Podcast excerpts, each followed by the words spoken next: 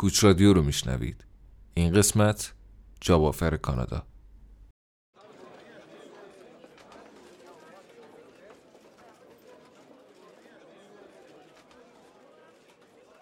سلام عرض میکنم خدمت همه حضار محترم که زحمت کشیدن تو این کنفرانس خبری شرکت کردن و همینطور جناب اشراقی که قرار پاسخگوی سوالات ما باشن. همونطوری که میدونید کانادا مقصد خیلی جذابی برای مهاجرته، چه مهاجرت ایرانی ها و چه افرادی که از سراسر دنیا دنبال مقصد جذابتری برای زندگی میگردن. مهاجرت به کانادا راههای متفاوتی داره که بسته به شرایط میشه اونها رو انتخاب کرد. امروز قراره در مورد پیشنهاد کاری یا همون جاب آفر این گفتگو رو داشته باشیم.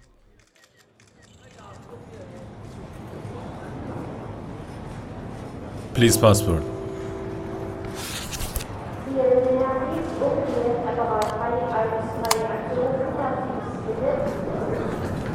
Next.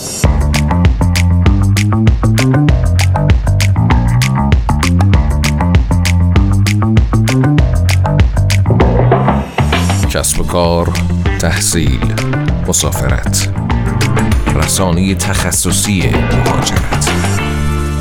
کوچ رادیو. جناب اشراقی اگر سلام علیکی هست بفرمایید که بریم سراغ اصل مطلب. منم سلام عرض می‌کنم به همه و امیدوارم که بتونیم در کنار هم جلسه مفیدی داشته باشیم. پس با اجازهتون من اولین سوالو خودم میپرسم تا بعد از اون که یک سر و شکلی گرفت بریم سراغ پرسش و پاسخ. خواهش می‌کنم، در خدمتم. لطف دارید. پس با این شروع کنیم که به طور کلی جاب آفر کانادا چیه و چطور انجام میشه؟ بله، تو این روش ما برای متقاضیان یه پیشنهاد کاری معتبر از یه کارفرما تو کانادا دریافت میکنیم و بعد از اخذ مجوز از اداره کار و توسعه اجتماعی این کشور متقاضی میتونه برای ویزای کاری درخواست بده و وارد کانادا بشه. طبیعتاً از اونجایی که این پیشنهاد یه پیشنهاد کاری واقعیه، از ابتدا فرد کار مشخص و حقوق داره و میتونه تو حداقل زمان برای دریافت اقامت دائم هم اقدام کن. بسیار عالی. بریم سراغ سوالات حضار و من طبق ترتیبی که دوستان سوالاتشون رو تحویل دادن شروع میکنم. خانم علیزاده بفرمایید. ممنونم. سلام، من مریا علیزاده خبرنگار مهاجرت نیوز هستم. میخواستم بپرسم میزان تحصیلات و سطح زبان مورد نیاز برای دریافت جاب آفر کانادا چقدره؟ بله، سطح تحصیلات مورد نیاز بستگی به شغل مورد نظر داره و تو بیشتر موارد مدرک لیسانس کافیه. اما دریافت جاب آفر برای متقاضیانی که دارای مدرک پی اچ دی ان امکان پذیر نیست. اصطلاحاً میگیم فرد با این میزان از تحصیلات اوور کوالیفای میشه، یعنی بیشتر از حد انتظاره.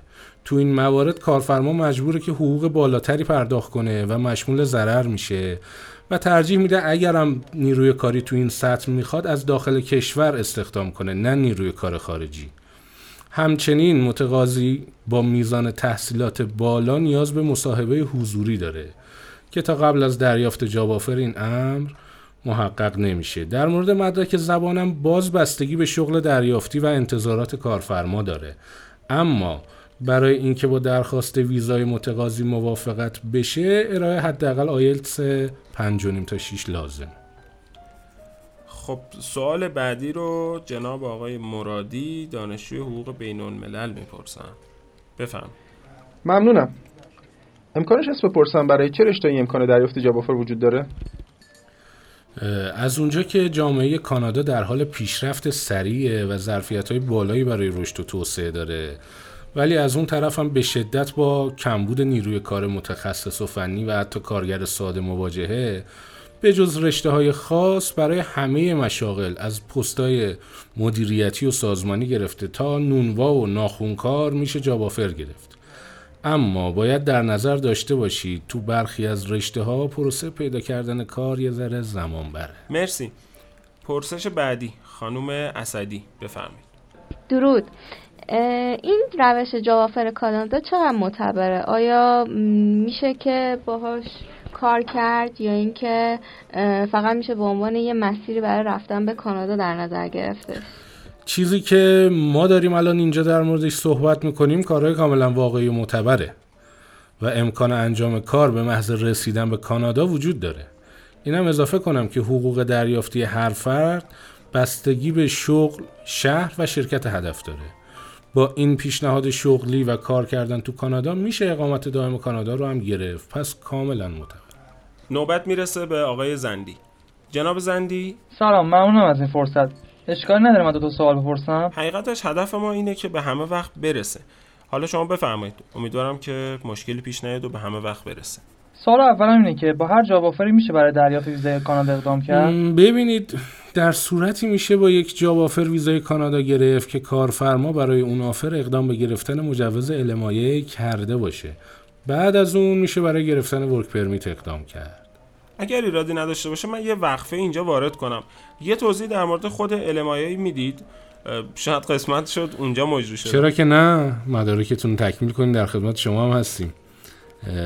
المایه به معنی ارزیابی اثرگذاری بر بازار کار کاناداییه. پیشنهادهای شغلی که کارفرماهای کانادایی به نیروی کار خارجی ارائه میدن توسط اداره کار و توسعه اجتماعی کانادا بر مبنای اصول خاص خودشون سنجش میشه و اون پیشنهادها رد یا پذیرفته میشه. در حقیقت این سنجش میخواد نشون بده که استخدام اون نیروی کار خارجی چه تأثیری روی اقتصاد کانادا میذاره. اگر تأثیر استخدام اون فرد مثبت یا خنثی باشه با اجازه کارش موافقت میشه. جناب زندی، سوال بعدیتون رو هم عنوان کنید. ممنونتون. بله بله. رزومه چه میزان تأثیر بر دریافت شغل داره؟ خب واضح و مشخصه که رزومه هویت متقاضیه. پس هرچی رزومه پربارتر، نتیجه مطلوبتر.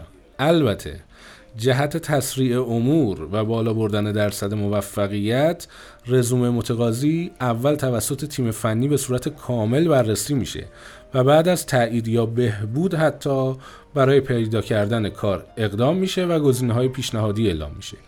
اینو بدونید که سابقه سوری نمیشه ارائه داد، چون شما علاوه بر این که باید مرتبط با رشته تحصیلیتون سابقه کار داشته باشید و مدرک مربوطش رو هم ارائه بدید، باید توانایی عملی هم در اجرای اون کار داشته باشین و تو مصاحبه با کارفرما هم این تواناییتون رو بتونید بهش ثابت کنید.